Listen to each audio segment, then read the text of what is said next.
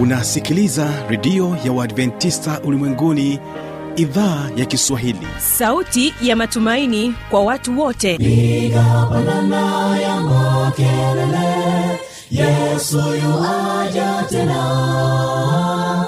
Ipaze sauti himba sana yesu yuaja tena. Anakuja anakuja yesu yuaja tena.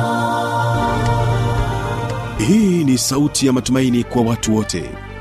Inayokujia kupitia redio ya uadventista ulimwenguni awr toka kila kona ya dunia tunasikia vita njaa maafa. Hivyo washiria marejeo ya mwokozi. Piga panda ewe mlinzi yesu yuwaja tena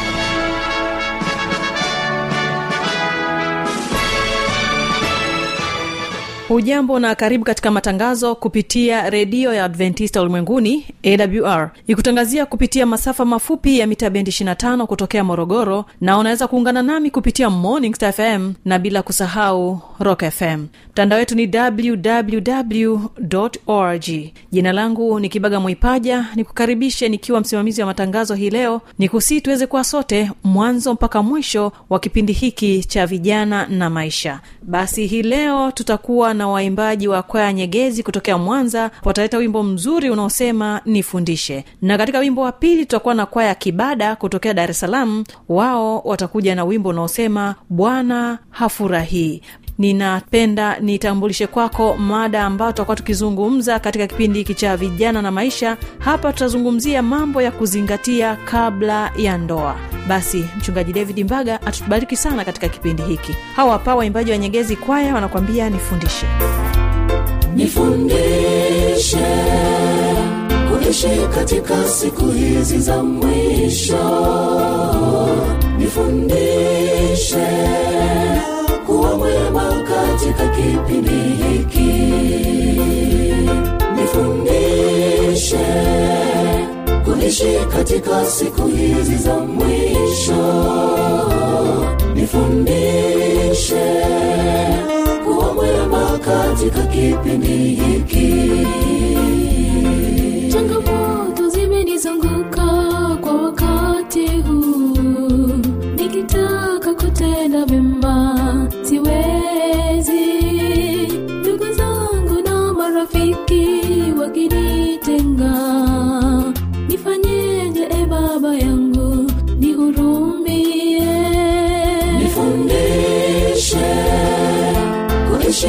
katika siku hizi za mwisho nifundishe kuwa mwema katika kipindi hiki.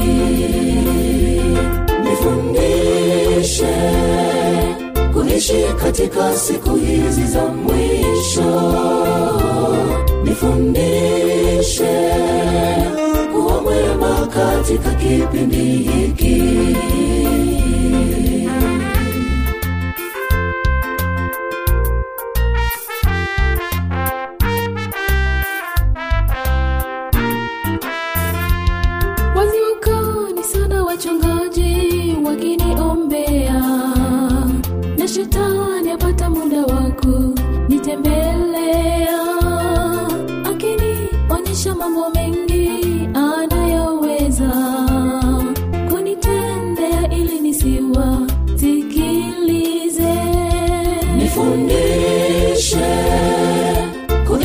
katika siku hizi za mwisho nifundishe kuwa mwema katika kipindi hiki. Nifundishe kuishi katika siku hizi za mwisho. Nifundishe kuwa mwema katika kipindi hiki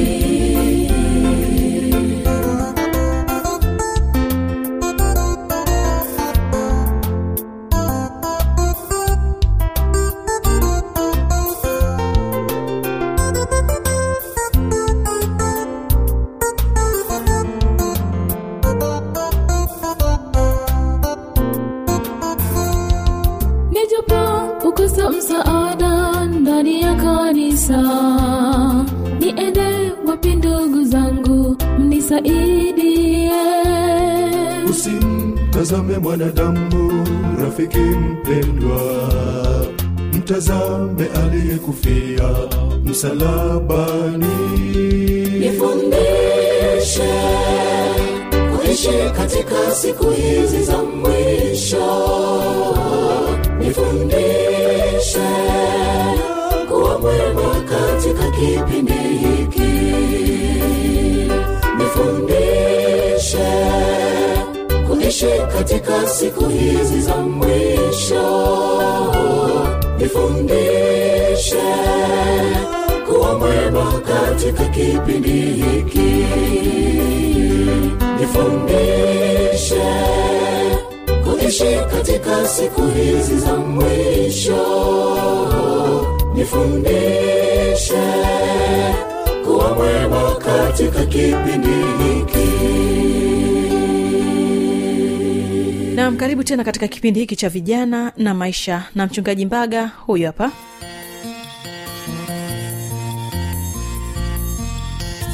turekebishe turekebishe matatizo ndani ya jamii yetu. Turekebishe kabla ya kuingia katika ndoa kuna mambo mengi ya kuzingatia. Jambo la kwanza ambalo leo ninaanza nalo na dokta amelisema tambua maisha yake ya utotoni. Pamoja na yale ambayo jana nimeyasema zipo tabia au matukio ya utotoni ambayo yanaweza kujitokeza baadaye katika utu uzima. Kwa unaweza ukashangaa mme wako au mke wako ana tabia fulani ambayo huipendi. Lakini laiti ungelijua maisha yake ya utotoni ungeelewa ya kwamba ndiyo yamekuja kuonekana ukubwani. Wale ambao wanasoma saikolojia katika vyuo vikuu elimu na nini wanamkumbuka mtu mmoja maarufu kwenye psychology anaitwa sigmund freud. Anaamini ya kwamba kuna hatua za ukuaji na kama umeruka hatua mojawapo utakuja kuilipiza ukubwani tu. Ndio wanaamini kwamba wale watu wanaoandika yale maneno mabaya kwenye mawe. Kama umenielewa nipungie mkono.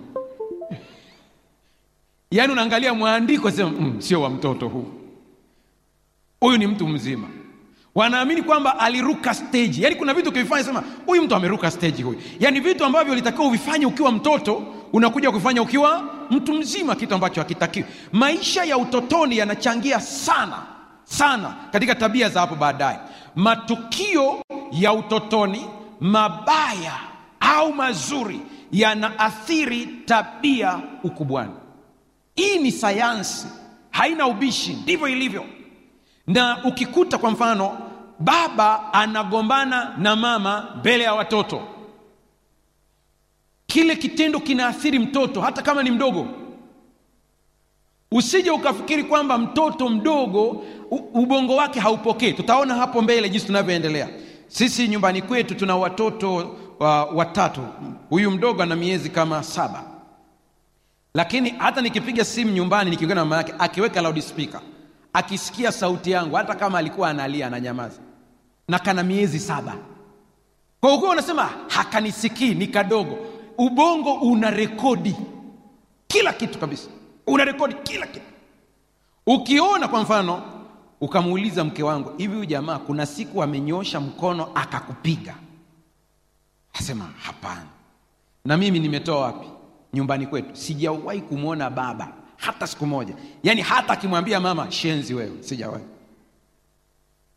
Hayo maisha yanasababisha nami nikikuwa naangalia nasema aha kumbe ndiyo maisha. Lakini kama unakuwa kwenye mazingira ambayo mama anatukanwa unaona ni kawaida kutukana mwanamke. Hivyo ndivyo ilivyo huwezi kukwepa.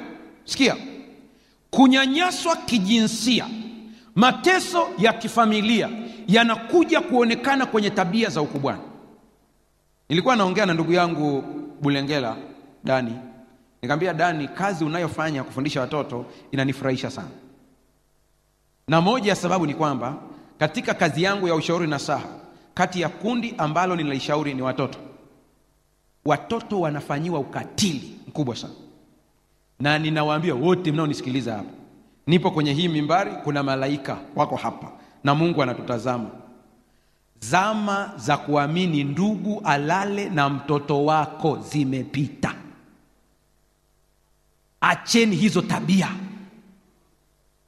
E, watanielewa vibaya sijui nini. Acha wakuelewe vibaya linda watoto wako usikubali hicho kitu kabisa. Mtoto wa mjomba eti akalala na fulani. Wengi ambao mimi nimekumbana nao wenye matatizo ambao katika ushauri na saa lazima nitafute chanzo ni nini. Unamuuliza nakwambia nililawitiwa nikiwa na miaka mitano. Mtoto mdogo anaongea hivo miaka mitano. Nani aliyekulawiti? Ni, ni, mtoto wa mjomba. Je ulishitaki kwa mama? Nakwambia niliogopa. Mwingine anasema nilivyomwambia nilichapwa. Ndio wazazi wa kiafrika. Ukilia unachapwa na ukichapwa usipolia unachapwa wazazi usikubali kujenga umbali na mtoto wako. Acha haya mambo ya, ya kuwa simba nyumbani. Wanaogopa kuambia vitu vyao. Anafanyiwa kitendo kibaya na hasemi. Lakini ukimfanya rafiki yako kuna kitu akifanyiwa atakwambia. Manyanyaso ya utotoni yanajitokeza ukubwani vitu kama woga. Woga wa kitu. Ni kumbukumbu za utotoni chuki dhidi ya jambo fulani ni kumbukumbu za utotoni. Mfano mimi ukiniuliza kwa nini katika vyakula vyote nisipokula ugali siamini kama nimekula? Yaani hata iweje siwezi kupitiza hata, wiki mbili tatu hivi nikienda hizo nchi ambazo hakuna ugali napata tabu kweli kweli. Ukiniuliza chanzo ni nini? Ni mazingira niliyokulia? Ni mazingira niliyozaliwa? Dna inasafirisha taarifa zinahama nilizaliwa usukumani. Na msukuma huwezi kumpa wali. Anasubiria chakula kije. Inatunzwa kwenye kumbukumbu. Kumbu. haya. Uongo. Ukiona uko na mke au mume ni muongo kupitiliza. Siku moja alivyosema muongo kupitiliza mtu mmoja akasema pasta kwani kuna uongo wa kiasi uongo ni uongo lakini kuna uongo mwingine sasa huu nao. Hata shetani akiulizwa anasema sihusiki chunguza utotoni. Kuna watu katika maisha ya utoto kila kitu anachofanya kila kitu anachofanya lazima anatishiwa. Mwisho anaamua kuwa mwongo ili kujilinda. Anakuwa na hiyo hali mpaka ni mtu mzima. Unamuuliza ulienda kwa fulani? Hapana. Ni mumeo ni mke wako. Kwa nini? Mbona ananidanganya? Vimetoka tabia za utotoni kwa kuna vitu ukivijua ulikuwa mazingira gani? Vinakusaidia. Sina maana ya kwamba ukiona kasoro kwa mwenzako basi huyu usije ukamwoa. Hapana. Kuna vitu naviangalia sema hiki naweza kuvumilia. Maana hata wewe unayechunguza una ya kwako. Iko sawa? Unajua ikishakuja kwenye hizi hoja mtu anaangalia upande wake tu. Huyu yuko hivi huyu yuko hivi. Wakati unasema huyu yuko hivi kuna vidole vitatu vinakwambia wewe ni mara tatu yake kila mtu ana madhaifu yake. Ukikuta mtu ni mpole kupitiliza. Kuna upole lakini upole kupitiliza. Unaweza ukamuuliza uko vizuri? Anakwambia ndio lakini kiukweli hayuko vizuri. Ukichunguza alikuwa ni mtu ambaye akijieleza utotoni alikuwa anakosolewa sana. Kwa anaogopa kukosolewa. Unakuta tu anakwambia yani mimi mchungaji mimi sijui huyu huyu mme wangu yukoje yukoje yani anapitia magumu lakini hasemi. Ni kweli kwa tabia za kiume hatuna tabia ya kuongea shida. Hiyo tumeumbwa nayo akilini. Ukakuta una mume ambaye analalamikia shida sana. Katoe sadaka. Huwa kwa asili wanaume hatusemi. Tumeumbwa kupambana nazo. Na kwenye akili yetu tunaamini kwamba ukimwambia mke wako shida unalalamika umeshusha hadhi yako huwa si tunapenda limeshakamilika. Yaani hiyo ndio ndio hulka ya kiume. Mambo yameenda sawasawa namwambia nilipitia jambo hili na hili lakini nimetokeza. Hivyo ndivyo ilivyo. Lakini upole uliopitiliza nenda kachunguze vizuri maisha ya utotoni yalikuwaje?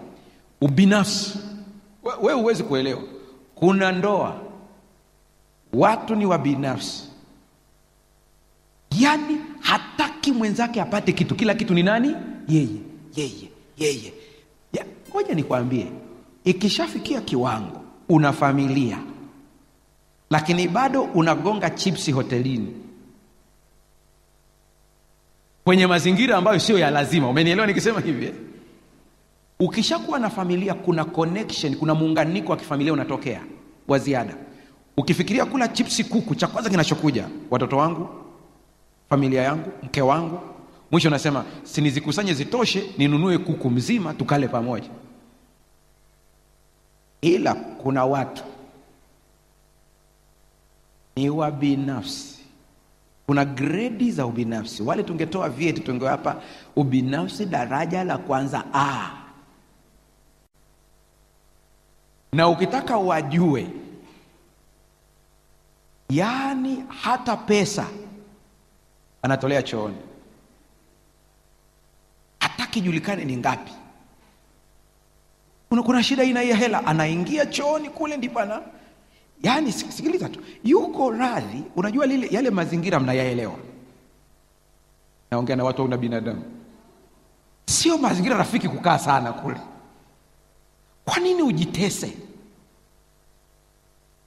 Mungu atusaidie sana kwenye kitabu cha mind character and personality book 1 ukurasa wa 150 paragrafu ya 4 kwa wale ambao mnacho ellen white anasema kile ambacho mtoto anakiona na kukisikia kinachora mstari wa kina kwenye akili kama mnyororo ambao ni ngumu sana kuufuta katika maisha ya baadaye. Ngumu sana. Anasema akili ya mtoto inaundwa kwa umbo ambapo mapenzi ya baadaye yanatengenezewa mwelekeo. Sikiliza hii kusaidia wewe mwanandoa uliyeko hapa japo nilikuwa naongea zaidi na vijana. Ni kawaida kutofautiana kwenye ndoa ni kawaida. Yaani kama upo kwenye ndoa ambayo hamtofautiane mmoja ni zezeta lakini tofauti zenu zimalizeni chumbani. Ukitoka kwa watoto kila kitu kiko sawa. Hasa vitoto vidogo vina uwezo mkubwa wa kihisia kugundua mambo yakiwa hayako sawa. Ila hakawezi kusema utakaona kanaanza kulia tu. Maana vinaelewa. Sikia. Tabia hizi zinaweza kurekebishwa kwa mafunzo au mazoezi makali katika maisha ya baadaye lakini mara chache hubadilishwa. Hicho kitabu ukipata muda ukisome kwa kina. Ni kati ya vitabu vyangu ambavyo sivikosi kuvisoma kila siku. Kinaongelea vitu vingi kuhusu tabia. Anasema mara nyingi inakuwa ni ngumu. Lakini sikia hili wewe kijana unanifuatilia. Elewa afya yake na magonjwa ya kudumu kabla hujaingia kwenye ndoa. Elewa afya yake. Kuna magonjwa gani ya kudumu ambayo anayo sina maana kwamba mtu anayeumwa au mwache hapana. Nimewahi kushuhudia watu ambao vijana ambao walienda wameenda wakapima. Mmoja ana hiv mwingine hana. Wakaamua kufungiwa ndoa hivyo hivyo. Sasa usiniulize kwamba inakuwa kwaje mimi sio daktari. Lakini maana yangu ni kwamba kuna baadhi ya magonjwa ya kudumu ambayo unatakiwa uyajue. Ili uelewe kwamba unapoingia katika mahusiano na huyu mtu utaweza magonjwa mengine yanataka uangalizi maalum. Sasa mwingine anaficha na ni mbaya sana. Unashtukia umeingia kwenye ndoa ndipo unagundua ule ugonjwa. Nakwambia niliamua kuficha kwa sababu ningekuambia usingenioa. Mateso utakayoyapata humo ni magumu. Heri ungelikaa nje kuliko vile. Kila kitu kiwe wazi kabisa. Ni vizuri ni vizuri kuambizana. Magonjwa kama sikosel wanaita selimundu ni vizuri mkayapima mapema yakajulikana kwa sababu baadhi mna vinasaba hivyo na vinarithishwa kwa watoto. Ni vizuri mkajua. Na moja ya njia nzuri ya kuua sikoseli ili ipotee kwenye jamii moja ya njia nzuri sana ni kuoana na watu ambao hawana hiyo. Wewe unayo kwenye, kwenye nasaba yenu na huyu hana mnaweza mkaiua. Ikaisha kabisa kabisa. Kwayo ni vizuri kujua mapema magonjwa kama kifafa. Si hakuna haja ya kuficha kama mtu anakupenda kweli ajue kabisa kwamba una tatizo hilo kuliko ajue ukiwa ndani akutese hebu piga picha unaanguka hapo kwenye moto na mtu anakuacha hajali kwa sababu tu ulimficha. Magonjwa ya akili wakati mwingine ni vizuri kujua kwamba yapo ili muweze kuyashughulikia. Elewa kusudio lake la kuingia kwenye ndoa ni kitu muhimu sana. Usije mkaingia kwenye ndoa na mtu ambaye makusudi yenu yanatofautiana mnakinzana kwa habari ya makusudi. Kuna mtu mwingine anaingia kwenye ndoa anatafuta mtu wa kumpikia tu. Sasa wewe hujui kupika. Kama kale kavideo kalikosambaa hivi karibuni vijana wanakafahamu kamesambaa sana hivi karibuni. Kupika ugali? Na jaribu sasa ndugu yangu umetoka tarime. Ukachukua mtu ambaye anasema kupika ugali? Na jaribu unampeleka tarime mjini. Kuna mwingine amechoka kula vyakula vya ovyo anahitaji mtu wa kumpikia ndio sababu yake. Lakini una habari kuna mtu mwingine anaoa ili apate watoto. Kwa lazima ujue je hili nalo likoje? Kiukweli watoto ni zawadi. Sio swala la kulazimisha ni zawadi. Lakini kuna mwingine ndio kusudio lake. Angalia vipaumbele vya maisha kati ya wewe na yeye. Ni vipi?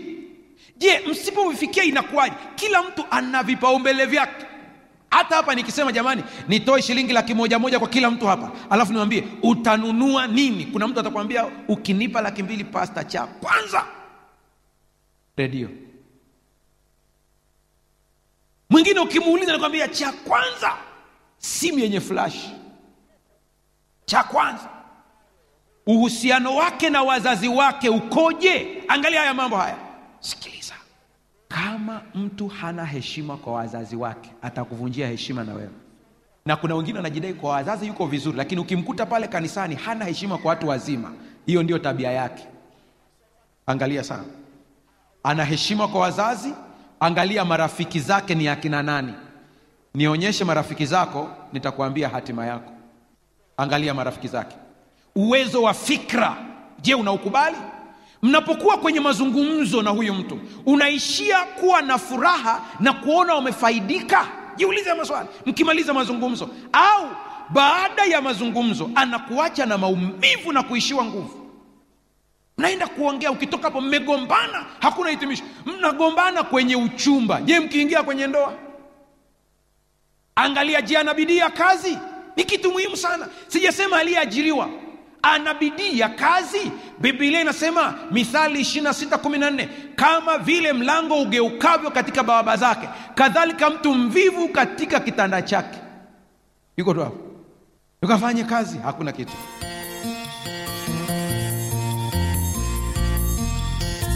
Turekebishe turekebishe matatizo yetu turekebishe turekebishe na hiyo ndio tamati ya kipindi hiki cha vijana na maisha. Kama utakuwa na maswali jambo unaokuchanganya au kukutatiza na kusii uniandikie kwa anwani hii hapa ifuatayo. Anakuja anakuja yesu tena. Na hii ni awr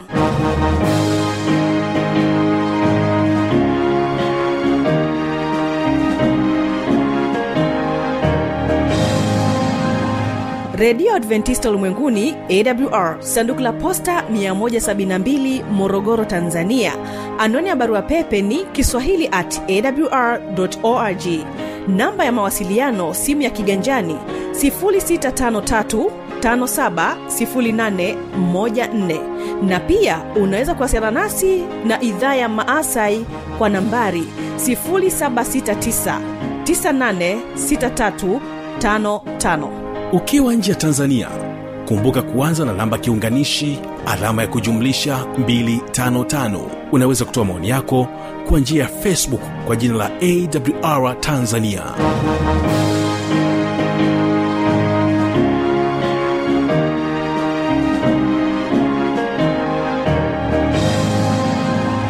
kesho ni sera za ndoa. Kumbuka ulikuwa nami kibaga mwaipaja na hii ni awr kutokea morogoro hapa nchini tanzania. Ninapotoka hapa studio kibada wanaendelea kukubariki kwa ujumbe unaosema bwana hafurahii